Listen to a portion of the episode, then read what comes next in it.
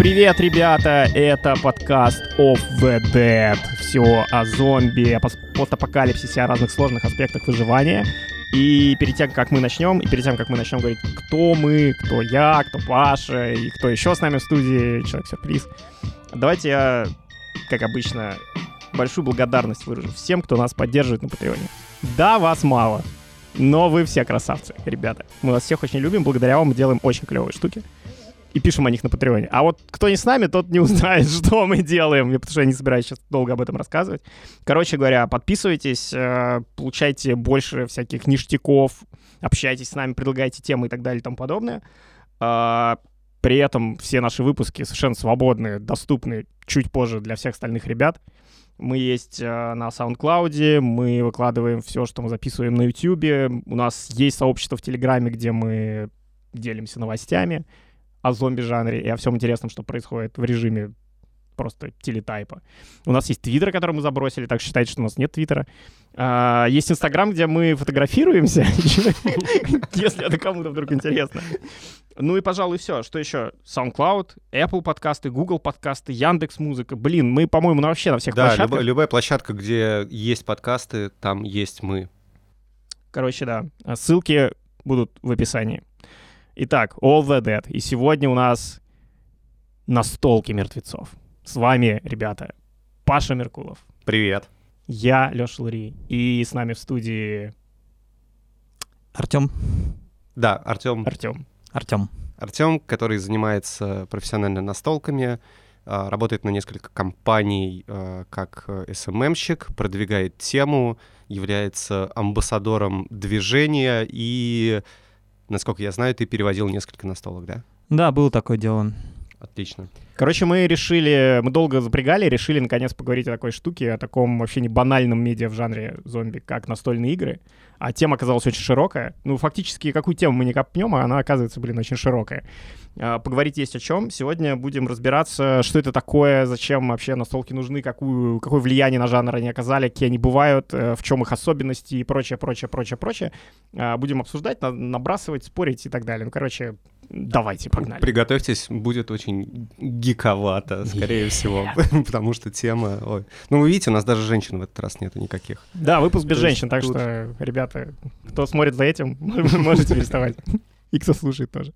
В общем, а, тема, тема на самом деле, ну, она не первая, которая приходит на ум, но при этом достаточно интересная, потому что я, например, с настолками познакомился в юном детстве, и потом они как-то э, в период пубертата от меня отошли, и вот сейчас э, под, в какой-то общей волне заинтересованности этой штуки и там на волне увлечения гик-темой, когда Марвел повсюду, все смотрят Stranger Things, э, вот эта часть культуры, она тоже как-то начала проклевываться, уже не, абсолютно не зазорно там позвать каких-нибудь э, модных ребят поиграть в настолки, и, в общем, э, интересно, а, интересно, откуда все это взялось, почему оно так развивается, и это мы сегодня и обсудим. В общем, я начал вспоминать, когда я первый раз столкнулся с настолками, и реально вспомнил, что это было какое-то далекое-далекое детство. Причем, кстати, мы сейчас можем дико путаться в терминологии, мы ее по ходу попробуем описать, потому что под настолками можно понимать вот диапазон э, от э, монополии до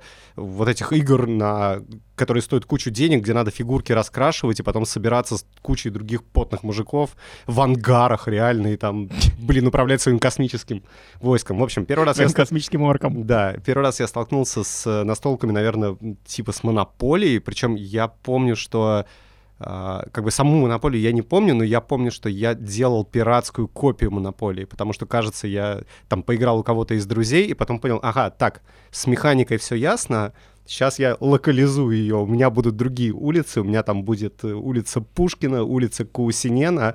И потом я начал дорабатывать механики после того, как типа, у меня была первая итерация, когда можно было поиграть. Но там же есть ну, просто четыре тюрьмы и э, там какие-то рандомные дороги между ивенты, ними. да, и дороги, жизни, дороги между ними. Я понял, что это не соответствует российской действительности, и, в общем, у меня... были только после... тюрьмы. Не-не-не, у меня появились после этого еще какие-то продажные менты, мафия. В общем, игра стала, кажется, не про... Ну, да, и была не только недвижимость, но разные объекты инфраструктуры, то есть там, типа, маленькие нефтегазовые заводы, Так, скажи мне, ты один играл в нее? Нет, нет, А, я нет? играл не один. это Причем, блин, мы в эту игру играли с большим количеством людей, и она постоянно видоизменялась. То есть мы там что-то вырезали, докладывали, меняли правила. В общем, на какое-то время нас это занимало. А недавно я познакомился с э, одним чуваком. Мы тоже что-то опять вот зашел разговор про настолки, и он рассказал, что э, он в детстве придумал собственную, собственную тоже типа карточную игру про дальнобойщиков, которые должны были ездить на базы, брать там груз, причем они, ну, там нельзя было просто приехать на базу и взять груз, ты ехал под конкретную заявку, если ты за сколько-то ходов не успевал, то этот груз оттуда увозили, там были рейды, реально можно было грабить караваны, в общем, оказывается, моя история абсолютно не уникальная, действительно, очень много людей э, увлекались этим, но, видимо, у нас просто было очень грустное детство, игрушки приходилось придумывать э, самостоятельно. В общем, давайте разберемся с терминологией, с э, о чем мы вообще сейчас будем говорить. Ну, прежде чем говорить вообще о настольных играх, надо понимать, что и настольные игры, и игры вообще — это очень широкая тема, и надо понимать, что играют все. Причем не только люди, игра гораздо древнее, чем человек, играют выше животные, то есть животные, у которых есть э, период детства. И, э, щенки играют с друг другом, играют котята, играют птицы. Вот. Игры бывают брачными, бывают детскими, а, бывают военными. Бывают ли брачные настолки? Брачные настолки, ну, я думаю, что при э, определенном умении любая настолка может быть брачной. Блин, бывают мрачные настолки, вот это точно. Мрачная, брачная, вот это я проиграл. Как-то я развел девушку на секс, потому что выиграл у нее настольную игру. Oh. Фига, что это за игра была? А, Это. Вот это сейчас. Мы запомним это и вернемся позже, потому Мы что. должны дать ссылку на Я, понял, как размножаются гики. Да. Ну, окей. И настольные игры, если верить, например, Википедии, это любые манипуля... это любые игры, э, чьи компоненты умещаются на столе. Но понятное дело, что это очень широкое определение, потому что тогда под, ну, под настольные игры попадают шахматы, шашки, Планшет нарды. помещается на столе. В принципе, М, тоже, знаешь. Ну, тут э, скорее... име- Да, тут нужно, конечно, уточнить, что э, по большей части в основном это игры аналоговые. Мгм. Вот, но не без, э, они бывают с э, компьютерными элементами, вот, но это скорее исключение. Вот, э, современные настольные игры в том виде, в каком они есть сейчас, сформировались в 70-х, э, в конце 70-х, начале 80-х, вот, а за расцвет свой и свое золотое время э, они переживают примерно с 95-го года. Откуда вся эта ересь пошла? С Ну, Штатов? не только, не только со Штатов. Ну, понятное дело, что, во-первых, сначала были шахматы и огромное количество шахматоподобных игр, типа чатуранги. Эм, э, Были шашечные игры, и э, была, например, в Древнем Египте игра Сенет, в э, царстве Ур была королевская игра Ур. Э, И все эти игры насчитывают тысячелетия. Вот. Э, Очень давно люди придумали кубики и игры с костями. Вот. Довольно давно люди придумали карты. И так что люди как бы играли на протяжении почти всей своей истории. Причем в такие достаточно сложно организованные игры с э, большим количеством правил. Вот. А, такие игры более похожие на то, что мы, наверное, будем обсуждать сейчас, появились в XIX веке. В Европе много производили игр по типу кинь-двинь, то есть э, когда было поле расчерченное на, с, путем, с путем расчерченным на клетке, и нужно было кидать кубик и перемещать свои фишки по этому полю. Ну, все играли в такие игры, я думаю, Ну, они по логике вообще, как ты думаешь, откуда взялись? Это какая-то попытка перенести объекты реального мира на стол? Ну, т- потому Ну, что у меня как бы первая, типа, и самая, наверное, банальная гипотеза, то, что вся эта штука — это такая тренировка каких-нибудь там, ну, не знаю, военных действий или чего-то еще. То есть мы играем в солдатики и ну, как бы учимся тактике и двигаем пехоту на боевых слонов. Ну, если говорить про самые истоки, например, про те же шахматы, то да, это, естественно, тренировка военных действий, потому что эм, почти все первоначальные настольные игры э, симулировали войну. Правда, говорят, в Южной Америке нас- настольные игры скорее симулировали охоту. Вот, ну, я в, э, в настольных играх э, индейцев Южной Америки не разбираюсь, поэтому ничего не могу точно сказать, только слышал. Вот. эм, все так что да, все игры изначально были симуляцией войны, по большей части. А вот эти вот э, игры Киндвин, которые появились в Мгм. 19 веке, они появились в Европе. Это была викторианская эпоха. Вот, и у людей стало больше досуга, вот, и достаточно много денег, но все равно еще нечем было заняться. Поэтому м, они довольно естественным образом эволюционировали из нарт и тому подобных игр. Также нужно упомянуть такую игру, как Крик- Крикшпиль, которая появилась в Пруссии. Это был первый, м, первый так называемый варгейм, то есть военная игра с миниатюрами, Мгм. Которая использовалась для, для подготовки офицеров. А, Для Крикшпиля изготавливали специальные столы, э, со э, которые представляли собой карту, состоящую из таких блоков. Вот. Эти блоки можно было перемещать, тем самым создавая разный ландшафт. А, Были войска, которые обозначались либо шахматными фигурками, либо абстра- абстрактными блоками, либо а, такими вполне себе игрушками, фигурками, миниатюрками. Вот. И под руководством опытного офицера на, это, на этом макете э, офицеры учились вести боевые действия. Мгм. Многие вообще утверждают, что именно Крикшпиль, э, его активное использование позволили Пруссии быть такой успешной в начале 19 века в военном плане. И довольно скоро э, эта игра пошла в Германию, и в России она тоже была. В общем, это такой заметный эм, родоначальник целого жанра, жанра настольных игр, о котором мы, наверное, поговорим попозже. Хорошо, а как ты в этой истории оказался? Ну, поч- почему ты вообще решил настолками заниматься? Что тебя в, нё- в- в них привлекло? Ну, как и Паша, я играл в настольные игры в детстве. Э, Конечно же, я играл в Монополию, точнее, в русский рипов, который назывался «Менеджер». Точно, Вот. да. Менеджер, господи, я бы не стал в это играть ни за что сейчас. Менеджер, да. А, я бы тоже, но в детстве я целыми днями за него проводил с э, друзьями и старшими как бы товарищами. Вот, э, в деревне, куда я уезжал в лето, мы прям играли в него постоянно. Вот. И довольно быстро в моей жизни, наверное, лет в 12, м, появились э, миниатюры и наборы битв фэнтези. Это такой первый отечественный варгейм, который производила компания Технолог, базирующаяся в Геленджике. Это был блок- э, довольно авторская калька с э, миниатюр Вархаммера, о котором я тоже, наверное... Не, давай сразу. Нас Сразу. могут слушать люди, которые не понимают всех этих вещей, поэтому, да. Да, мы переводим общий язык сразу на человечий. Если кратко, есть э, супер популярный э, варгейм, который называется Warhammer, точнее две его разновидности, э, фэнтезийная и фантастическая. Он развивается с 83 года. И в начале 90-х компания Технолог э, на основе миниатюр, вархаммеровских миниатюр, начала делать свои миниатюры и разработала правила для них. Это был первый варгейм, то есть на- им можно было играть без поля. Э, Вы покупали наборы, в которых были солдатики, Мгм. Это всякие пластиковые орки, гоблины, Да, да, мутанты. некрофашисты. Блин, блин, я собирал их просто так. Да, да, я и да. понятия не имел, что там можно ими играть. У меня брат э, занимался покраской вот этого Вархаммера, и это реально типа пять лет было его способом зарабатывать деньги. Офигеть. Да, на этом можно работать. Ам, Вот. И в наборах Технолога чем было интересно, так э, это то, что там, кроме самих солдатиков, были, было еще всякие, были всякие крепости, то есть был игровой ландшафт, и были стреляющие орудия. То есть были макеты пушек, катапульт, которые на самом деле стреляли. э, На, на них нужно было натягивать резиночки, они стреляли, стреляли орудиями. И вот. это было в механику игры как-то Да, интегрировано. да. Ты в свой ход эм, кидал кубики. Ход ставил из трех фаз. В первой фазе ты кидал кубики и в соответствии с тем, что у тебя выпал, ходил своими миниатюрками. Потом ты стрелял, тоже кидал кубики, смотрел, сколько раз ты можешь пострелять. И в третьей фазе ты тащил карты из особой колоды магии, и случалось что-нибудь классное. Если фигурки подходили друг к другу, они могли подраться. Все кидали кубики, у кого вы- выпало больше, тот выиграл. Если Так. выпало... Знаменитый геймдизайн из Геленджика. Я Да. прям вот чувствую школу. Нет, там еще должен был учитываться гопник, который просто приходит, всем раздает люлей, типа, а теперь это мое. Вы проиграли. Если была ничья, то нападающий брал защищающегося в плен и мог поставить его, например, управлять орудием. Мгм. Вот, звучит примитивно сейчас, но в 90-е годы это Да было довольно нет, круто. вообще Блин, не это звучит, звучит довольно сложно, говоря, примитивно. Мне уже даже. хочется начинать набрасывать. Я прямо из последних сил сдерживаюсь.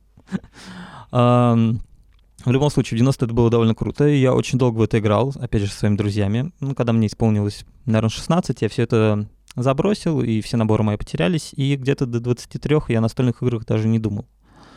А потом как-то во время работы в книжном магазине я увидел, как люди играют в колонизаторов, и мне очень понравилось, и когда я смог поднакопить деньги, вот, я купил себе первую настольную игру, это были знаменитые колонизаторы. Вообще игра, с которой началось, э, начался ренессанс э, и золотой век настольных игр.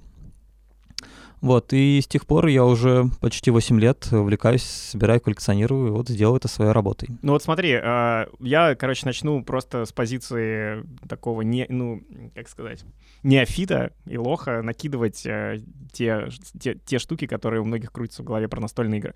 Я думаю, что когда тебе было там 20 лет, вся эта история с настольными играми, особенно в России, была очень нишевой. Э, это был удел э, не очень большого количества людей.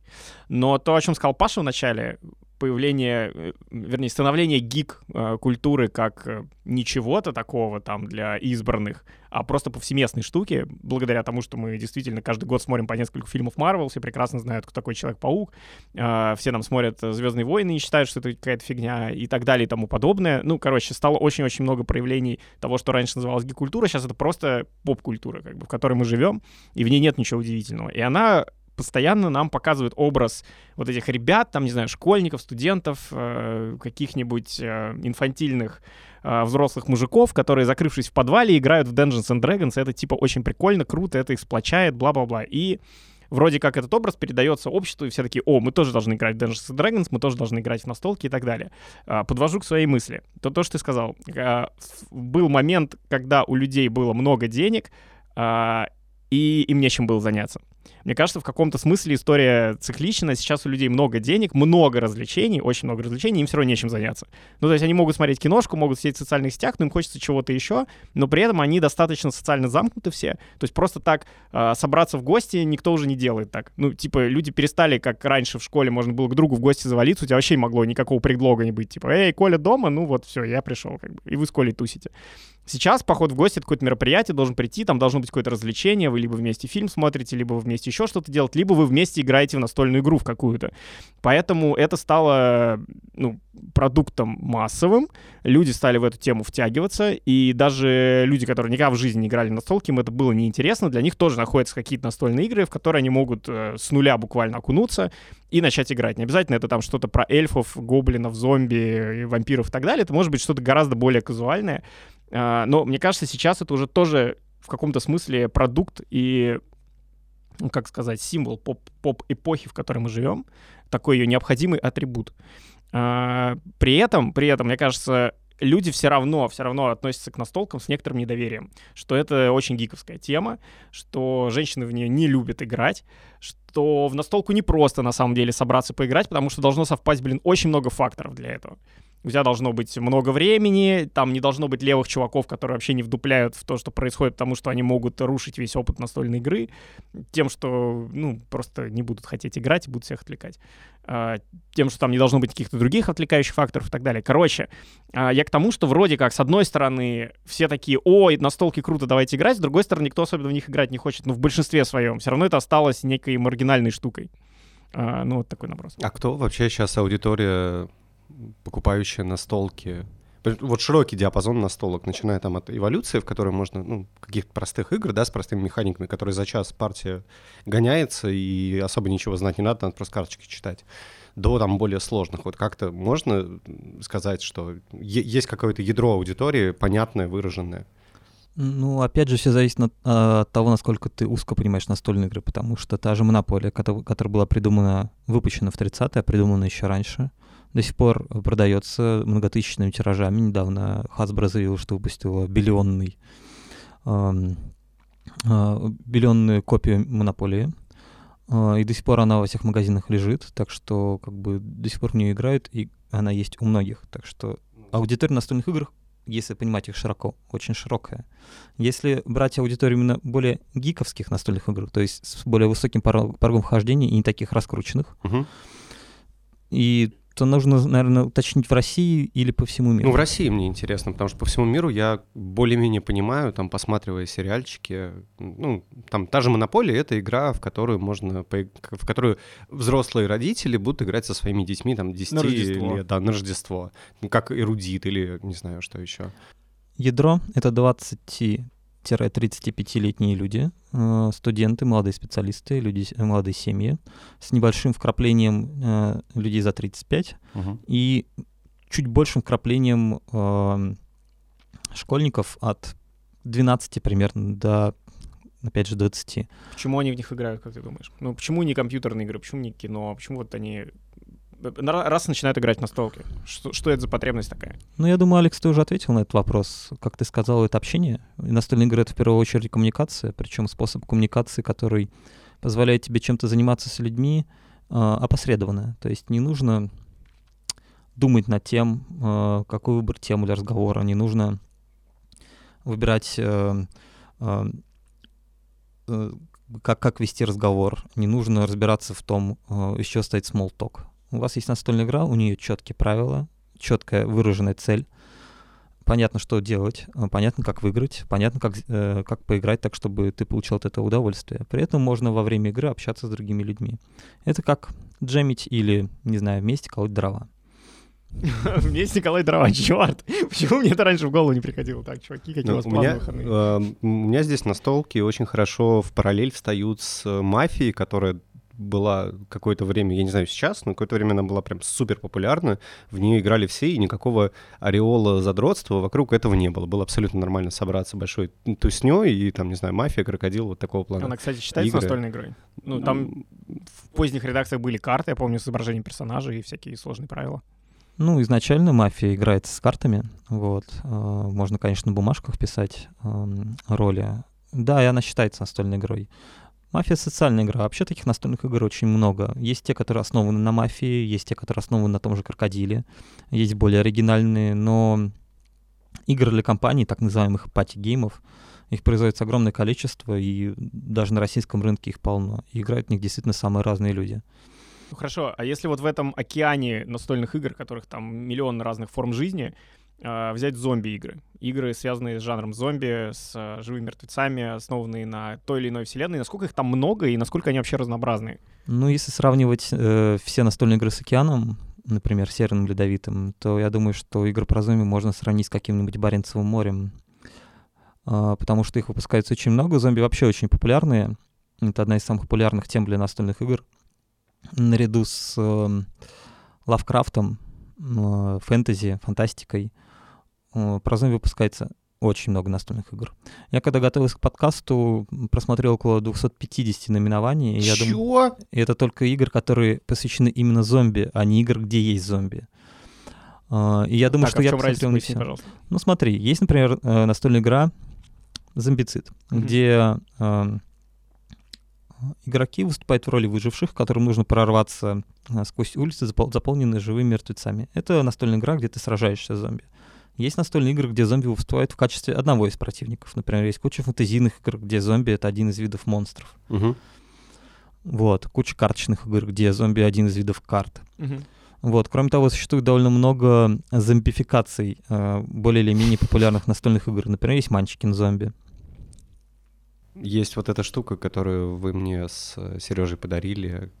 Я, не А- я уже забыл, как она называется, но там, да, это как гордость и предубеждение и зомби. Была просто какая-то игра про Вторую мировую, потом выкатили аддон, добавили туда зомби, и все. Ну, то есть я так понимаю, Типа что что механика. угодно может мутировать э, в зомби настолку, начиная от э, игры лицензия по сериалу, условно, там, по Walking Dead наверняка есть настольные игры. Ну, я буду удивлен, если их нет. Если их нет, блин, надо срочно их делать и продавать. А, ну да, ты абсолютно прав. Любая игра может содержать в себе зомби, потому что зомби можно добавить вообще в любой продукт поп-культуры. А, по Walking Dead есть настольные игры, их даже несколько. Вот, есть... Они такие же посредственные, как сериал, да? Ну, скажи. Нет, есть одна хорошая. Блин, почему мы в нее не играли еще? У меня ее нет. А вот это то, о чем я говорил, что очень трудно, блин, поиграть на столку, потому что либо у кого-то нет настолки, либо нет времени, чтобы поиграть на столку, либо Ну, смотри, миллион либо. я так понимаю, что не все игры локализуются, и это многих людей останавливает. Я могу их понять, потому что когда ты открываешь эту книжку на 50 страниц с правилами, Так, ну, то есть как бы ты а, английский не знал, тебе все-таки Давай будем честными, никто не открывает книжку на 50 страниц с правилами, кроме чувака, который приходит и всем эти правила объясняет. Это обычно один человек, который правила прочитал. Такое. Ну, очень редко кто-то Это, это если ты говоришь про тусовку, где все собрались первый раз. А вот, Да, например, у- а, у, ну, меня, таких тусовок у меня есть кажется. опыт э, регулярной, Так. э, чуть ли не ежемесячной игры в э, «Игры престолов».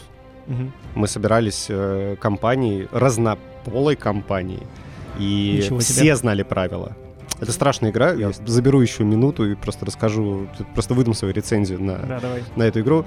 Ребята... Там есть зомби, между прочим. Там- Ну, там нет ночи- зомби. Ну, король ночи. Ну, и он нет, он, как бы он за, за кадром где-то фигурирует. Там вся история... У тебя полминуты. Там история не об этом. История в том, чтобы начать максимально захватывать территорию, и ты не можешь это делать, не посравшись с людьми, которые вокруг тебя. В общем, там интриги, предательство, расследование. Но главная проблема этой игры то, что она, с моей точки зрения, не подходит на как пати-игра, потому что на пати обычно присутствует алкоголь. Я помню, наверное, 6 или 7 раундов, которые мы просто не смогли закончить, потому что все накидались катастрофически. Ну, то есть она играется 6 часов. За 6 часов я, ну, я не, могу себя все 6 часов поддерживать в адекватном состоянии, но она Ну, очень крутая это, при этом. Мне кажется, неплохой геймплейный элемент. То есть выживает только тот, кто реально выживает. Да, да, да. Опоил врагов. Да-да-да. Как играть в шашки, где вместо шашек рюмочки с водочкой. Это, кстати, очень сложная игра. Ну, Очень сложная. Не, не пытайтесь в нее играть. Короче, смотри, про, про зомби в играх. Я понимаю, да, э, что на самом деле все что угодно может быть зомби. А мне тут интереснее, есть ли какие-то какие-то игры, которые реально что-то внесли в зомби-канон, не просто как, там, не знаю, как калька, как... Сейчас я попробую сформулировать. Ну, я, мне кажется, В общем- я, мне кажется, я понимаю, о чем ты говоришь. Я поясню, если ты не против. Да, давай попробуем. Короче, если мы возьмем условно фильмы, то э, в фильмах про зомби все ясно. Там очень четкие правила, что обычно тебе представляют героев, э, обычно тебе рассказывают правила их мира, стреляйте зомби в голову, забаррикадируйтесь в супермаркете, пытайтесь встретиться с другими группами выживших и как-то объединиться или уничтожить их. Короче, когда ты включаешь зомби-фильм, ты более-менее знаешь, что тебя ждет. Конечно, там периодически случаются какие-то прорывы, ну, каждый год в сеттинге изобретают что-то новое, не знаю, в этом году вышло «Королевство» в сеттинге там средневековой Кореи, о, типа, круто, такого мы никогда не видели. И еще там смена дня и ночи тоже влияет на поведение зомби, о, это тоже прикольная фишка. Короче, но в кино все более-менее ясно. В компьютерных играх про зомби тоже, мне кажется, все более-менее ясно. Огромное количество жанров существует. Там может быть и экшен, и РПГ, и там всё- что угодно. Но более-менее зомби там тоже все ясно. Они либо медленные, либо быстрые, либо они наследуют все то, что мы в фильмах видели. Стреляйте им в голову, вы победите, собирайте выживших, бла-бла-бла. Короче, какие-то элементы из кино вытягиваются и э, об- обволакиваются геймплейными элементами для того, чтобы в это можно было играть.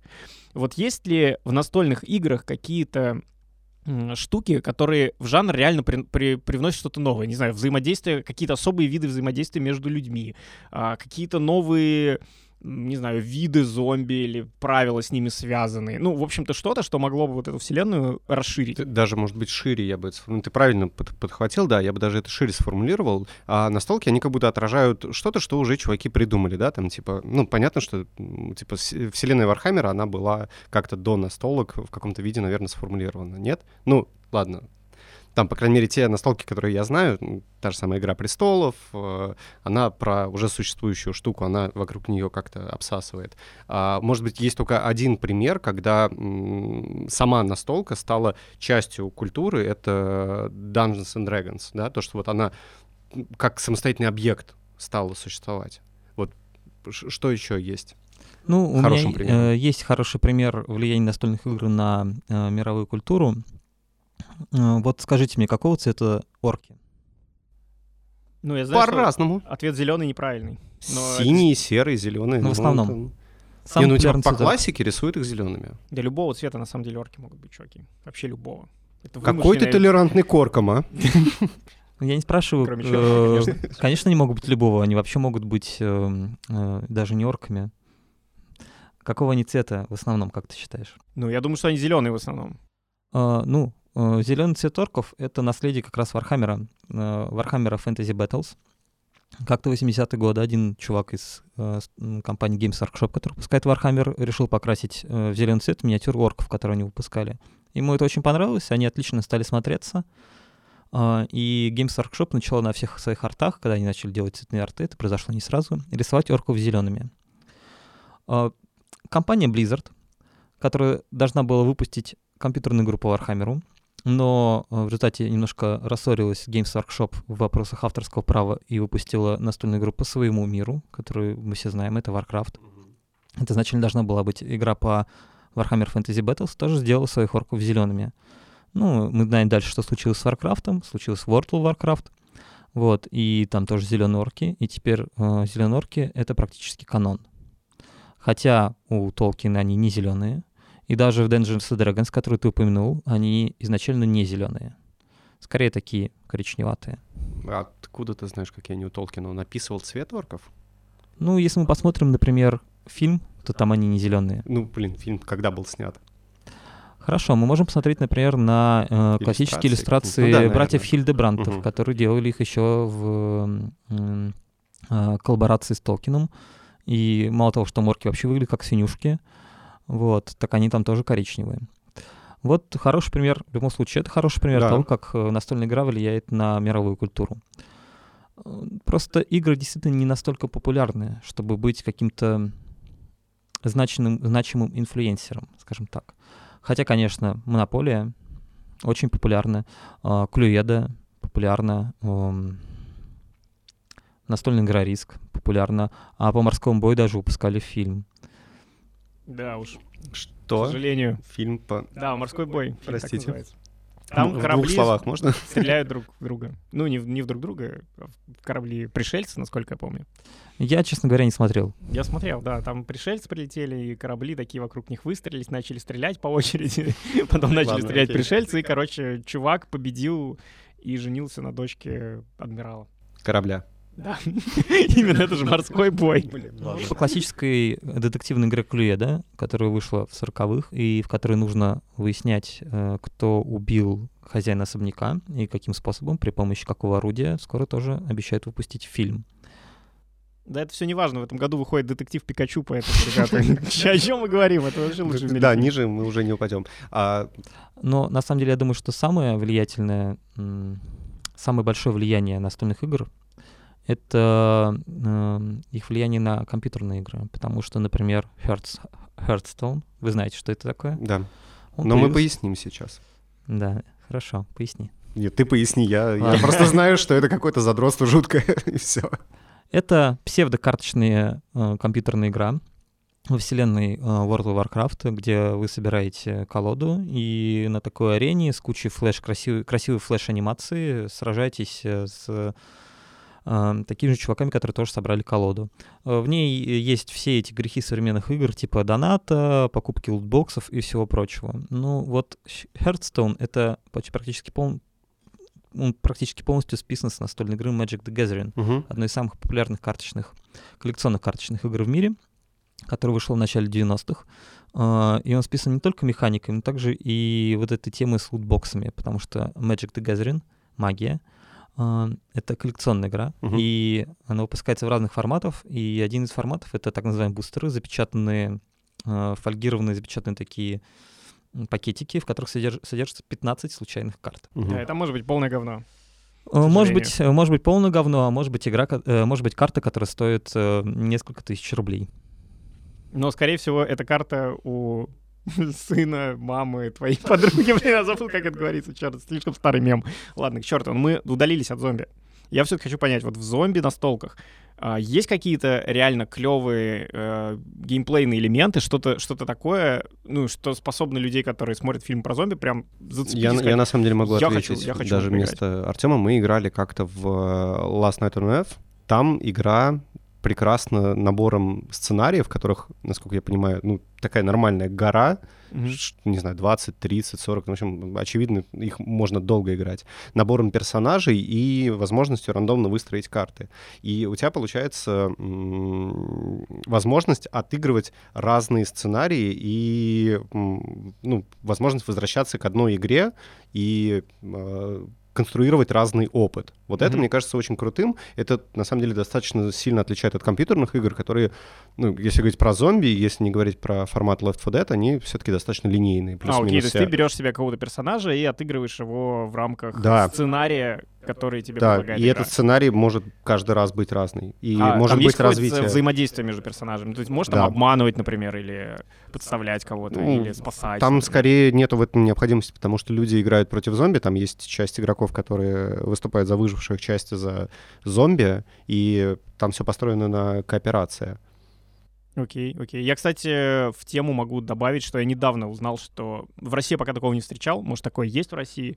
А, В Штатах есть YouTube-каналы, ну, грубо говоря, веб-сериалы, где а, чуваки как правило, некоторые из них имеют актерское образование, или они являются актерами, или они просто классно играют голосом. Они собираются, начинают играть партию в какую-то настолку. Я встречал разные штуки. Самые, самые клевые, наверное, по, собственно, Dungeons and Dragons. Они просто играют партию и очень эмоционально озвучивают все, что у них там происходит, озвучивают своих персонажей, и это все идет в формате веб-сериала. То есть они реально собираются каждую неделю и продолжают играть вот эту длинную-длинную историю, и ты в какой-то момент втягиваешься и можешь слушать это слушать это как сериал, не смотреть как сериал, а слушать это как сериал.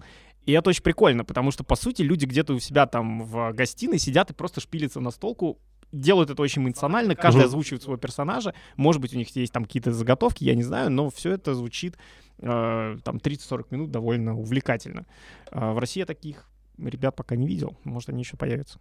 В России такое есть. Конечно, это не так развито, как за рубежом. Э, надо понимать, что вообще в Америке Dungeons Dragons вышли в середине 70-х годов. Уже выросло не одно поколение людей, которые в это играли в подвалах. И это уже давно перестало быть чем-то малоизвестным. Э, про это знают все. И очень многие так или иначе это пробовали. Кстати, из э, таких форматов я, наверное, порекомендовал бы посмотреть Harmon Quest. Это сериала Дэна Хармона, создателя Рика и Морти, где он э, со своей бывшей женой и своим приятелем и приглашенными гостями играет в ролевую систему Pathfinder, это фэнтезийная ролевая игра. Фишка этого сериала в том, что э, половину э, их приключений анимировали. То есть мы половину серии смотрим на то, как они играют, и периодически там бывают анимационные вставки. И так как Дэн Хармон мастер импровизации, все его гости тоже отличные актеры, получается очень смешно и забавно. Э, ну, в любом случае, в России такое тоже есть. Более того, такие каналы есть не только по ролевым играм. Стримы есть по всем настольным играм, которые вы можете себе предать, пред, пред, представить, по всем жанрам, э, по всем разновидностям. Есть обзоры, есть записи игр, э, есть даже канал на YouTube, я, к сожалению, не помню его название, где э, люди записывают ASMR-видео, как они выдавливают компоненты настольной игры. Перебирают фигурки, перекатывают, значит, их в руках, э, давят эти жетончики, шелестят картами. Блин, ты, ты заставляешь меня задать этот вопрос. Есть правило 34 срабатывает здесь? Есть ли порно с настолками? Есть э, веб-сериал э, Dan Davis Porn Stars, где чувак, который звали Зек Зак, не помню его фамилию. Ну, в общем, он работает в порноиндустрии, а э, также он художник и занимается созданием э, э, книг для ролевых игр и иллюстраций. Вот он собрал несколько своих знакомых порнозвезд, в частности, Сашу, в частности, Сашу Грей. Черт, хотел бы вот. так же когда-нибудь сказать. Я из... собрал несколько своих знакомых порнозвезд. Из, из, из известных, и они довольно долго, два сезона вышли, и вышли, играли в ДНД и записывали это, можно посмотреть. В смысле, Саша Грей играла в D&D? Да, да, за полудемона Тифлинга.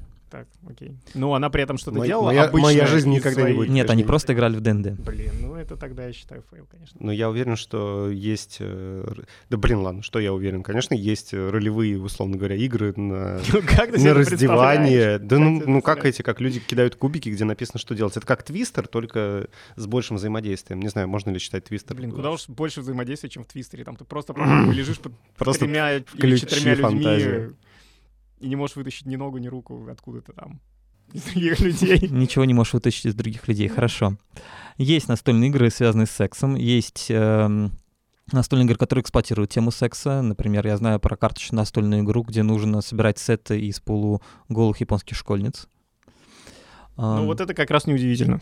Вот. А, Где угодно нужно есть пати-геймы, то есть социальные игры, э, которые специально созданы для того, чтобы быть прелюдиями к оргиям. К оргиям. Так, вот тут, вот давай подробнее. Так. Вот мне стало Пати... интересно, наконец-то. Пати-геймы, прелюдии к оргиям. А как же зомби? Да в жопу зомби. Мы уже взрослые чуваки, хватит заниматься ерундой. Давай, оргии. Ну, я не вспомню тебе, не скажу тебе по названиям, могу рассказать, как бы, как они выглядят. Давай. Так, ты играл в такую игру? Нет. Так, ну ладно, Ты хорошо. с сожалением сейчас Только, только изучал со стороны. Да. Да, ну, давай может это быть, подмонтируем, да. ты такой, да. Что-то стало жарко. Есть еще вода? Ну, в общем, если кратко, это социальные игры, которые направлены на раскрепощение. То есть э, люди выполняют либо какие-нибудь задания связ... э, эротические, угу. там, связанные с поцелуями, с объятиями, с танцами, с прикосновением к другим людям. А, либо как-то обмениваются карточками с, со своими пожеланиями. В общем, в целом это игры, которые направлены на то, чтобы люди лучше познакомились друг с другом перед непосредственным действием, а, расслабились и эмоционально раскрепостились. Там на коробке написано количество игроков и возраст, знаешь, как обычно на играх пишут. Не знаю, я не видел коробку. Короче, это все равно сложнее, чем наркотики. Но я посмотрел бы стрим этого. Ну, а хорошо, ну окей, окей. Я Ну и, конечно- Ну да, давай, прости. Конечно, любую игру можно играть на раздевание. Даже про зомби? Даже про зомби. Но в «Игру престолов» просто это будет долго. Ты, тебе будет уже неинтересно, кто разденется через шесть какой будет часов. финал? Все, все пьяные голые лежат просто на полу. И еще и разосрались. И ты такой, да, я захотел седьмой, седьмой замок, и все таки «А-а-а». Но, но все-таки, ну вот как бы возвращаемся, я все-таки хочу получить ответ на этот вопрос. Про всевозможные интересные механики в зомби-играх. Вообще не есть или нет? Ну, как бы Last Night on Earth, э, игра, которую приводил Паша в пример, мне кажется, что там есть довольно оригинальный подход, это возможность играть за зомби. Я не знаю, я ма- мало играю в компьютерные игры, я не знаю, есть ли компьютерные игры, где Есть. можно играть за зомби. Можно? Много, да. Где ты прям Причем противостоишь именно соревновательно, да, в э, Left 4 Dead, если ты играешь, игра, играешь ее, да, не на компанию, на прохождение, а в соревновательном режиме, там Мгм. можно играть за всех инфицированных, ну, за боссов инфицированных, Именно за боссов, да. не за толпу зомби. Ну. Stabs, Stabs the Zombie есть игра, где ты играешь за обычного зомби. Ну, ты все равно играешь за ну, одного персонажа. Да, ты играешь за одного зомби, который типа еще к тому же шибко умный, и тебе надо постоянно Я бы хотел, людей. кстати, поиграть за толпу зомби. Ну, Last Night on Earth ты играешь за толпу зомби. Это асимметричная игра, и игрок зомби, и игроки выжившие находятся в неравных позициях. Ну, они равноценные, но неравные. У игроков выживших по одному герою, у игроков зомби целая толпа. И, они, и их зомби слабее. И я не могу вспомнить ана- аналогов подобному подходу. Ну, все равно все сводится к бросанию кубиков и раскладыванию карточек, правильно? Не обязательно механик настольных игр бывает много. Ну, я к тому, что вот чуваки, которые сделали игру Exploding Kittens, э, ну, такая супер простая игра, типа взрывающиеся котята, это карточная игра, ты там типа тянешь карты, бла-бла-бла, в конце концов у тебя взрывающийся котенок, ты умираешь. Ну, как русская рулетка примерно. А Они сделали недавно игру что-то там про буррито, я не буду врать, я не помню название, но там смысл в том, что когда с тобой случается какая-то карточка про буррито, ты должен взять реально такой плюшевое буррито, который идет в комплекте с игрой, и просто залепить им в лицо другому человеку. Ну, другой человек, естественно, знает, что ты так сделаешь, поэтому он может любые действия предпринимать. Он может попытаться от тебя убежать в другую комнату или вообще из дома, или что угодно еще там сделать. И пока ты, в общем, его не, не замочишь этим буррито, ты будешь лохом, а все остальные будут над тобой смеяться. Это, мне кажется, интересная механика, которая тебя как бы поднимает из-за стола, вынимает тебя как бы из игры заставляет тебя физически какие-то действия проделывать с другими людьми. Э, И мне кажется, ну, таких штук, наверное, в настолках должно быть, э, по идее, больше, чем где бы то ни было еще. Ну, в фильмах такого интерактива явно не предвидится. Э, В играх, ну, он весь понятен, ты сидишь за компом, у тебя весь интерактив так, там, а тут у тебя как бы и то, и другое. Ну, в пати-геймах, социальных настольных играх такого достаточно много. Есть, например, мой, мой любимый party game, который называется Jungle Speed, э, Дикие джунгли, где нужно, когда выпадают определенные карточки, на скорость хватать деревяшку, которая стоит посреди стола. Ну и таких примеров, где есть какое-то взаимодействие с какими-то предметами, очень много. И понятное дело, что есть детские настольные игры, где- э, которые очень часто построены на манипуляции с чем-нибудь. Например, э, игра, где нужно ставить э, такие пирамидки, соблюдая как можно больше баланса. Или всем известная дженга, Мгм. башня, где нужно вынимать э, деревяшки и ставить их наверх. Но все это в зомби-жанре как-то сильно интегрировано? Или все-таки игры про зомби, если мы говорим про настолки, это обычно поле, карточки, кубики и персонажи, за которых люди играют? Ну, так навскидку, кроме как бы дженги в коробке, на которой нарисованы зомби, я вспомнить не могу. Вот. Но я уверен, что на самом деле такое, что-то подобное есть. Слишком это богатая тема, и слишком много выходит э, игр про зомби, чтобы из слишком разных жанров, чтобы такого не было. Слушай, а вообще в жанре настолок есть какие-то супер крутые, именитые геймдизайнеры? Ну, вот знаешь, как типа в видеоиграх есть чуваки, которые задают планку всей индустрии. Есть Кодзима, там Кадзима гений, да. Да, вот это гений, всё. гений. Кодзима Да, и все гений. начинают дрочить в присядку в этот момент. Да, конечно. Вот. Я бы, наверное, начал с Клауса Тобера. Это человек, который в 95 году в Германии выпустил настольную игру «Колонизаторы». Известна у нас как «Колонизаторы». На самом деле называется что-то там «Decidler der Katan». Вот. И сейчас его, ее в России э, перевыпускают под, под нормальным названием «Катан». Это такая очень приятная пасторальная э, стратегия, где игроки заселяют остров, развивают сеть дорог, строят поселения, развивают их города, э, добывают ресурсы и выигрывает тот, кто быстрее остальных получит 10 победных очков, которые ты получаешь за развитие своего поселения. Она не конфликтная. Там можно подгадить другому игроку, но косвенно. То есть заблокировать, например, доступ к ресурсам своей дорогой или первым придя в какое-то место и получив какой-то важный ресурс. Но в целом это мирная стратегия. Блин, это как православная церковь действует примерно. Примерно так. В целом это мирная стратегия, она дала ход э, целому жанру настольных игр, который называется еврогеймы. Э, это была первая, колонизаторы были первые настольные игры, которые проникли из Европы в Америку и завоевал там большой успех. И в нее, с нее очень многие начали играть, в частности, я э, начал играть именно с колонизаторов. Вот. И все еврогеймы похожи на колонизаторов, они довольно абстрактные, на мирную тему и с низким уровнем конфликтности друг с другом. Еще из геймдизайнеров можно вспомнить Эрика Ланга. Э, это создатель так называемых э, по большей части гибридных игр, э, которые сочетают э, механики игр европейской школы и американской. Американские школы, э, игр американской школы по большей части завязаны на азарте, на бросках кубиков, на передвижении фигурок. Там очень много красочных компонентов, высокая конфликтность, эм, высокий уровень рандома. Чё, похоже описываешь, как европейское американское кино, прям в точности. Ну да. Ну я бы на самом деле удивился, если в Германии начали выпускать агрессивные игры. А Мне кажется, они даже Они, мультипликационные они уже наигрались. Да, это так. Все, все, все немецкие игры очень мирные. Ам, Я хотел бы знать, какие японские игры. Ну, хо- а, нет, хотя я знаю. Не хочу знать, какие японские игры. э, Японские игры по большей части либо похожи на американские, либо похожи на европейские, но у них есть несколько довольно оригинальных э, и интересных м, С тентаклями. продуктов. Школьницами. Я думаю, что такие тоже есть, но мне сразу вспоминается настольная игра, которая называется Tragedy Loop, э, где оди- э, один игрок выступает в роли маньяка, а другие в роли э, людей, которые пытаются раскрыть преступление. И суть в том, что эм, э, те, кто пытается раскрыть преступление, у них есть машина времени, они могут возвращаться в начало истории э, после, после того, как она закончится. И задача маньяка подержаться несколько вот этих временных петель, а задача тех, кто раскрывает это преступление, собирая постепенно улики, составляя общую картину, а, раскрыть, как бы, кто является маньяком. М. И там очень сложные, очень мозголомные механики. Это игра, которая действительно требует напряжения мозгов, действительно требует как бы вдумчивости, а, сопоставления деталей, дедукции. Вот, и это э, японская игра. Черт, это, это круто. Это звучит сложно.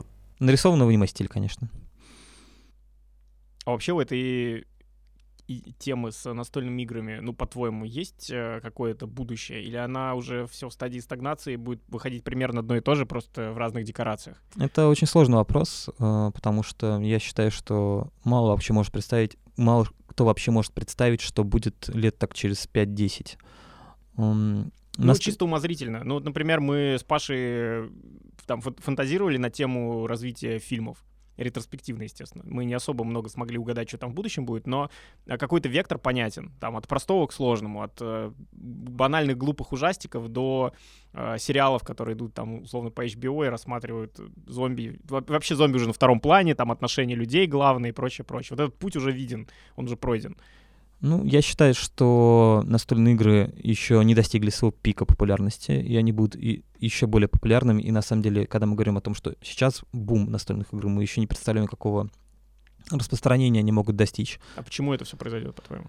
Ну, потому что э, все любят поиграть, все во что-нибудь играют. э, Видеоигры становятся все более популярными. Сейчас практически нет человека, который не играет во что-нибудь, потому что есть мобильные телефоны. Моя мама, например, играет. У нее, конечно, игры словесные, но тем не менее. И, и люди естественным образом будут проходить, приходить из видеоигр в настольные игры, потому что настольные игры дают живое общение с людьми, и это более творческий процесс, как я То есть считаю. они не конкурируют, по-твоему, между собой? Нет. Напрямую. М, Нет, А почему они не миксуются? Ну, то есть я э, небольшой research проводил, и я увидел как бы попытки диджитализации настольных игр прям либо в формате прямого переноса карточных механик, там, условно говоря, в планшет, а есть ли, ну, может быть, я просто плохо искал, есть ли э, игры, где в механику включены какие-нибудь там, не знаю, доп- дополнительные мобильные приложения или необходимость найти, найти что-то в интернете, ну, Типа, это же очень сложную можно сделать вещь, которая еще плюс у тебя будет постоянно обновляться. Там, не знаю, у тебя, например, может быть какой-то сценарий, который каждый раз подгружается и- из какой-нибудь базы. Где, где будущее? Да, э, такие игры уже есть. Я думаю, что отве- э, ответ в том, что их сейчас мало, в том, э, что еще мобильная техника на самом деле не такая удобная, как мы привыкли думать. Что ей еще предстоит стать более эргономичной, а, и более доступный. И когда для того, чтобы э, получить информацию, не придется лезть в карман за телефоном, э, эта, интеграция, эта интеграция будет еще больше.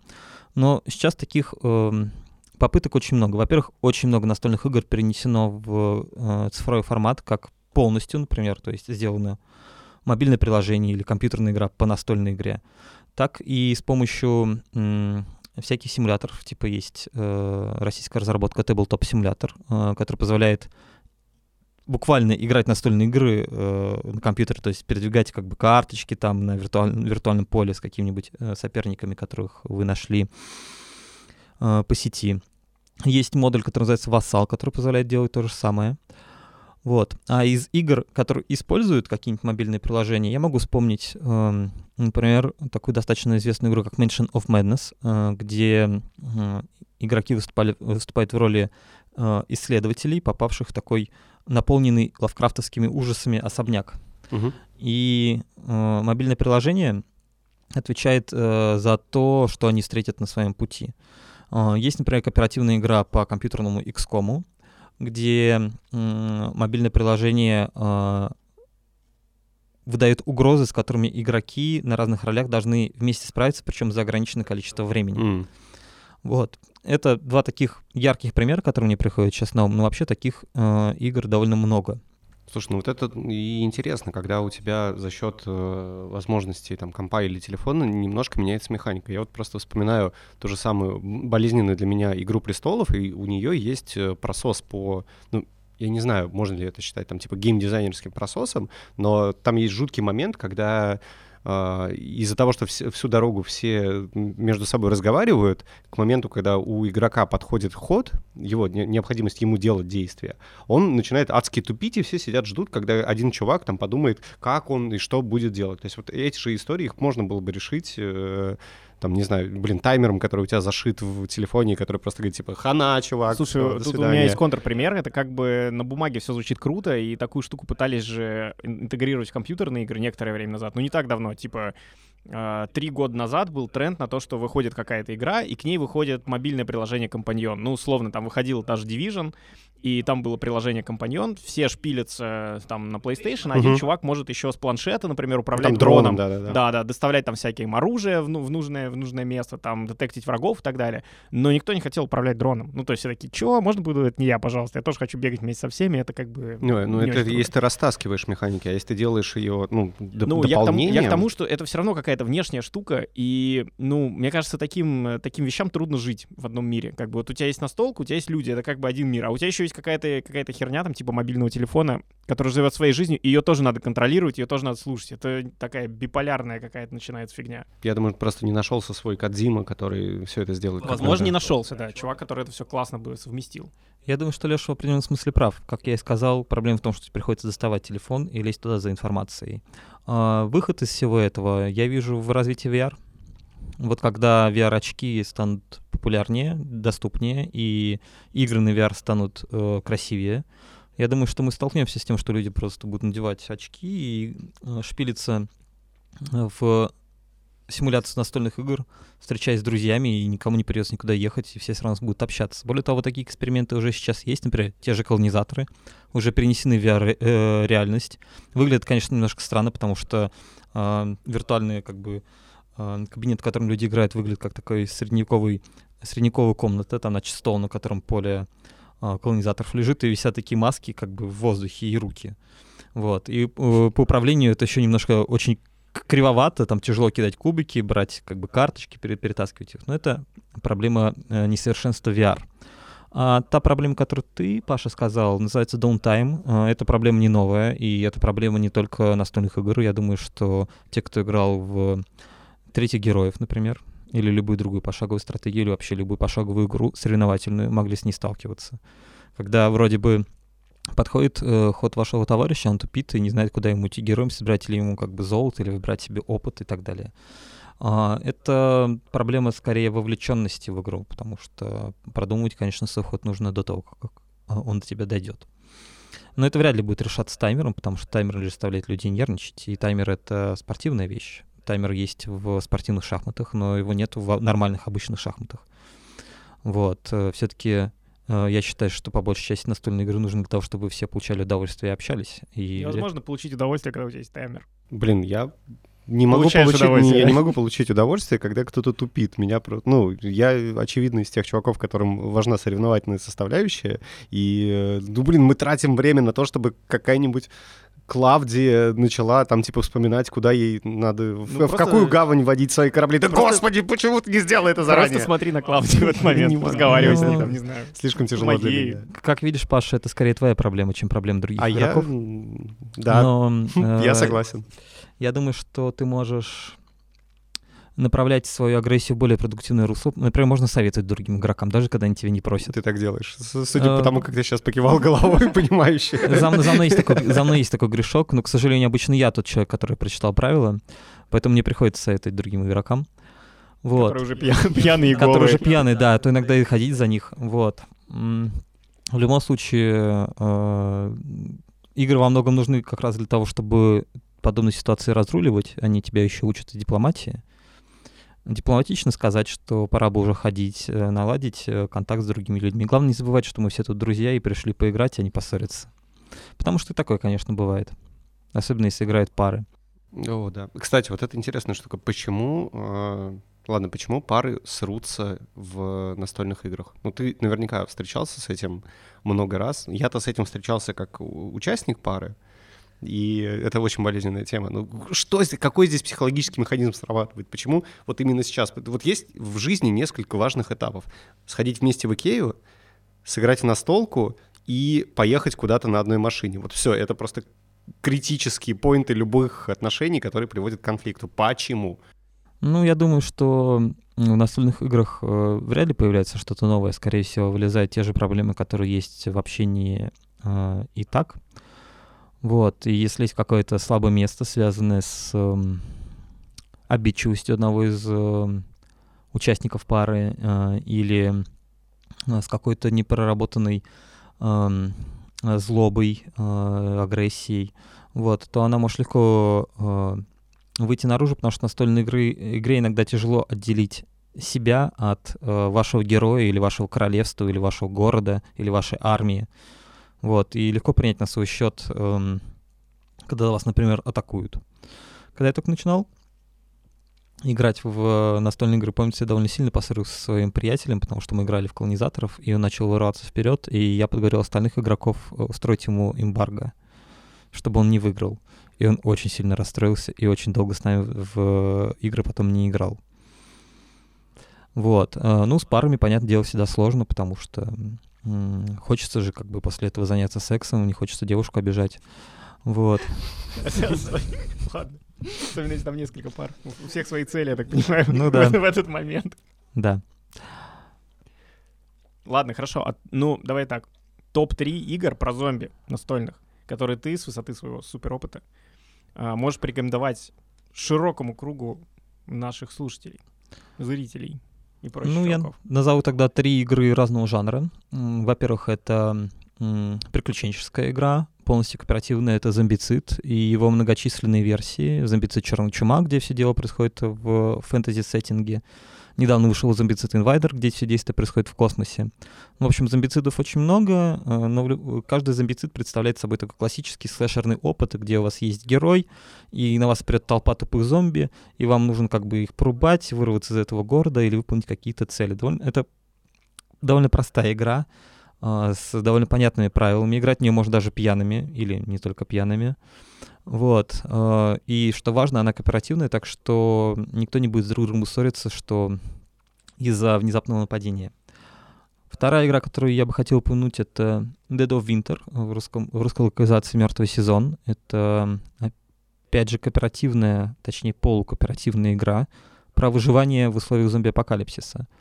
А, Игроки выступают в роли членов эм, общины, которые сумели выжить после первой волны э, зомби-апокалипсиса и сейчас баррикадируются в доме, э, в, колонии и пытаются набрать ресурсов, оружие, делают вы- вылазки в город, поддерживают друг друга. При Еще там есть предатель, насколько я помню. да, при этом у каждого игрока есть э, своя цель, и эта цель может быть предать остальных. Но не обязательно. Так что там может быть предатель, а может быть и нет, и вы не знаете в, в каждой партии, как бы, какую цель преследует ваш э, товарищ, что добавляет определенного азарта и напряжения, на мой взгляд. Да-да, там, там можно строить свою общину, если тебя выперли из общей общины, ну, типа, если все таки а, ты предатель, тебя выгнали, ты можешь построить свою общину с другими чуваками, которых выгнали, и отпиздить всех первых чуваков.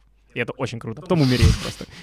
Да, это довольно прикольно. Еще классная фишка этой игры в том, что там есть так называемая карта перекрестков, э, которая выходит из колоды событий и, и ставит вас перед моральным выбором, типа взять ли лишний голодный род в своей колонии или сэкономить э, припасы, но при этом как понизить мораль. И таких выборов довольно много, и они довольно сильно влияют на то, что происходит в игре. Ну а третья игра про зомби, я думаю, что нужно назвать Манчикин зомби. Манчикин игра, которая мне не нравится, но я не могу не признать того, что это очень популярная игра, и во многом игра очень удачная. Это же просто икона задротства Манчкин, насколько я знаю. Нет, э, Манчкин — это икона поп-настольного гейминга. То есть М. это, во-первых, это, наверное, самый популярный продукт компании Hobby World, которую выпускает э, главной компании на российском настольном рынке. Я думаю, что Манчкин — это во многом э, залог успеха компании Hobby World. Вот, потому что он дешев просто в производстве, там всего лишь как бы колода карт да кубик. Вот. Э, При этом он, с одной стороны, очень простой, там понятная концепция, с другой стороны, там достаточно сложные механики, чтобы он мог быть стать как таким гейтвеем, то есть проходом в мир более сложных, более комплексных и более интересных настольных игр. Вот. Ну и плюс он веселый, и там, как говорят, забавные иллюстрации. Как говорят. Ну, ты Ну, Ну, мне не видел? нравится Мачкин, я пробовал в него играть. а, Ну, как-то Почему это... тебе не понравился? Почему мне не понравилось? Да. Ну, потому что он э, недостаточно простой, то есть ты в него просто так не въедешь, все равно надо читать правила, и все равно нужно в них вдуплять. Но при этом, когда ты в них вдуплил, ты понимаешь, что он не очень глубокий, ну, то есть ради чего ты вдуплял? Сам стиль, э, сами карты, они дурацкие, ну, то есть иллюстрации мне не нравятся. Я не могу играть в настольные игры, где мне не нравятся иллюстрации, где, ну, антураж не клевый, где я не верю в этот мир, а там просто такая, М. типа, мультяшная, а-ла-ла-ла-ла, там все весело, зомби убиваем, а, там я набрал супер крутое оружие, эй, я у тебя отобрал супер крутое оружие. Ну, такая какая-то дурка, полудетская, полу... Ну, короче, непонятно, для чего это вообще играть. Непонятно. Мгм. Когда есть куча других настолок, где можно там въехать в правила, въехать в крутой сеттинг, начать какие-то серьезные терки с другими игроками. Короче, все по-взрослому, как бы, поэтому интересно. А, не знаю, в Манчкине я такого эффекта не увидел. Ну, плюс там еще 100-500 наборов разных. Манчкин такой, Манчкин секой, Манчкин Ктулху, Ма- Манчкин зомби, Манчкин Манчкин и так далее. Ну, фиг. Манчкин, твоя мамка. Ну да, например. А, Ну, я очень... э, Мои впечатления э, от Манчкина скорее схожи с, схожи с Лешиными, но э, за время работы в сфере настольных игр я убедился в том, что это очень популярная игра. В нее играют на всех фестивалях, она очень быстро заходит, с ней очень многие начали играть, для многих она осталась единственной игрой, в которой они до сих пор играют. В нее играют даже очень далекие от настольных игр люди, что, в общем-то, и правда удивительно, потому что это действительно не самая простая в освоении игра. Можно, кстати, упомянуть еще одну, наверное, настольную игру, которая более простая в освоении и подойдет, наверное, даже... Даже для вам. Да, даже, Даже да- тебе, парень. даже, даже тебе, парень, если ты захочешь поиграть со своей мамашей. А, Это игра Свинтус Зомби, а, разновидность настольной отечественной игры Свинтус, а, которая является, в свою очередь, калькой с игры Уна. Уна — это игра, где вы кладете карточки, и задача избавиться от всех э, карт на своей руке, и карточки, которые вы кладете, обладают разными эффектами. Например, заставляют следующего игрока взять несколько карт из колоды, или ам, меняет правила, по которым можно выкладывать карточки. Ну вот э, Свинтус — это простая игра с простыми правилами, карточная, которую можно взять с собой в дорогу, и при этом как бы на зомби-тему. Окей. Ну, кажется, да. Кажется, мы обсудили все. Мы исчерпали, мне кажется, себя. Я не знаю, что еще спросить про настолки, но при этом я остался все равно при своем мнении. При каком? Ну, я все равно считаю, что это не слишком пока... Ну, то есть считаю, что образ настолок, то, как, мы, то, как их показывают в кино, он а, слишком радужный. В жизни все пока не так радужно. Может, нужно подождать этого момента, когда настолки станут еще популярнее, еще распространеннее, еще огром... большее количество людей в них тянутся, и все в них будут легче играть, чем это происходит сейчас. Но все равно сейчас настолки — это довольно гиковский, гиковский формат отдыха. и во многом вынужденный, потому что люди не могут просто так, блин, собраться и поговорить. Они должны обязательно что-то делать при этом, они должны во что-то поиграть, там что-то посмотреть. Не могут люди просто так собраться и поговорить. Это Я- неинтересно, не прикольно, не- недостаточно развлекает как бы. Я вижу главную проблему настолок в дистрибуции. Чтобы поиграть в настолку, ее надо купить. Она не факт, где есть. Я вот знаю, что есть Мосигра, да, из, э, и то это, наверное, только Москва, сеть магазинов, где, скорее всего, есть в основном Манчкин и Монополия, и их производные. Там вряд ли есть что-то прям супер специфичное. Там куча всего есть. Просто дофига Ну, всего. короче, они дорого стоят, Да, ну, не дешево. и тебе реально надо собирать кучу людей и со всеми договариваться, объяснять, что, что вы... Самое это, что сложное, а, объяснить людям, какой experience ты хочешь от всего этого получить, потому что реально ты хочешь э, побеждать, э, погружаться в мир, представлять, как у тебя за стеной скребутся зомби и включать, там, не знаю, включать саундтрек, чтобы у тебя было полное погружение, а кто-то Да, пришел первый- просто но- бухнуть. Но первые два часа вы все равно читаете правила. И Ну, расставляете фигурки. Мне есть что сказать вам на об этих возражениях. Э, Сначала начну с Лешиного. Я думаю, что настольные игры сейчас и правда довольно гиковская тема, но недолго им осталось, стало- осталось быть только гиковской темой, потому что играют сейчас очень многие. И это все популярнее, и вы знаете человека, который играет настольные игры, и я думаю, что я так не единственный ваш знакомый, кто играет настольные игры. Паша, ты же сказал, что твой брат кра- красил миниатюр Вархаммера, не правда ли? Да, он завязал. У него нормальная жизнь теперь. Ну смотри-ка, то есть как бы среди вашего окружения уже полно людей, которые этим занимаются. Вот. Конечно, есть проблема в том, чтобы собраться, особенно когда вы достаточно взрослые и уже работаете, и у вас есть какие-то дела, семья, собака, как бы карьера, ипотека. Это тяжело, но это связано с любой, с любым совместным собиранием. Вам тяжело собраться на пиццу, тяжело собраться на то, чтобы посмотреть фильм вместе. Вам в любом случае тяжело собрать народ. Вот. Э, Более того, настольные игры — это интереснее, чем просто общаться, просто потому что настольные игры разнообразнее. Вы же приходите общаться и по большей части не говорите ни о чем важном, не правда ли? Это же просто смолтоки или обсуждение новостей, обмен информацией. У вас же ничего не произошло за неделю, ну признайте себе, как бы. Приходите обсуждать одно и то же. Да вообще, ну к черту это все. Я со своими друзьями спускался в темные подземелья, э, поднимался к неизведанным мирам, ушел туда, где не ступала нога человека, сражался с демонами, ужасами из иных миров. Они А, просто эти твои оргии, Паша. Э, с, Каждую субботу. Не знаю, мне кажется, орги веселее. Это тоже, знаешь, спуски и сражения. С демонами. Ну, как бы, может быть, оргии и правда веселее, но не все же будут заниматься оргиями, не правда ли? Впрочем, не все Как будут играть все в будут настольные играть настольные Не все игры. будут играть настольные Пишите нам игры. об этом в комментариях, ребят. Вот, ну и как мы выяснили, можно же совмещать. Вот, утомился, поиграл во что-нибудь. Не, не обязательно играть в «Игру престолов» на 6 часов. Да, это отличное завершение, мне кажется, отличная мысль. Спасибо тебе, Тёма, за то, что был с нами. И на, на самом деле, раз уж Паша об этом упомянул, я думаю, что проведу небольшой ликбез по тому, как и э, где как бы играть, как покупать настольные игры. Во-первых, не обязательно покупать настольную игру для того, чтобы попробовать поиграть в настольные игры. И если вам повезло, среди ваших знакомых есть такой человек, как я, вряд ли вам так повезло, Предлагаешь тебя добавить в друзья сейчас на Фейсбуке. Да, добавляйте Началась в друзья. рекламная секция. Вот. эм, а, то у него будут настольные игры. Во-вторых, вы можете прийти в какое-нибудь антикафе, где этих настольных игр обычно дофига. Вы можете прийти на игротеки, которые устраивают магазины и клубы. Вот. А, Купить настольные игры можно, как ты уже упомянул, в сети Мосигра. Это не только Москва, это вся Россия. Мгм. Там продается очень много семейных и пати-геймов. Есть также сеть магазинов Hobby Games, сеть магазинов издательства Hobby World, тоже практически по всей России. А, Там э, выбор настольных игр более разнообразный. Там есть как более сложные, более задротские игры, так и более простые. Очень много хороших детских игр, чтобы вам было э, чем заняться с вашими отпрысками. В Москве также есть достаточно много хороших клубов настольных игр. Я думаю, что в первую очередь стоит упомянуть один из старейших клубов «Единорог» на Новослободской. А, Есть клуб э, «Ты был топ» на Менделеевской. А, Есть клуб «Гикворс» на Павелецкой. А, Есть э, «Черная гвардия», клуб «Штандарт» и так далее. Во всех этих играх так или иначе, с большей или меньшей периодичностью играют настольные игры. А, Часто там проводится обучение, и, довольно- и там проводятся игротеки, часто проводятся бесплатные игротеки. Также издательство Hobby World проводит каждый год фестиваль «Игрокон».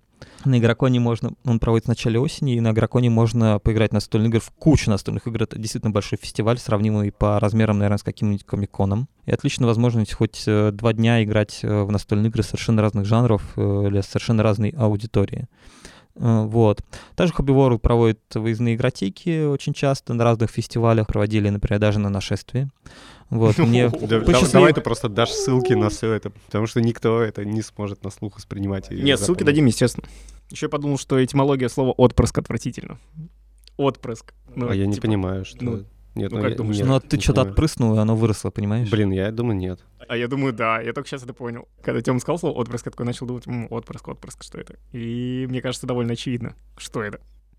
Об этом мы поговорим в следующем выпуске подкаста.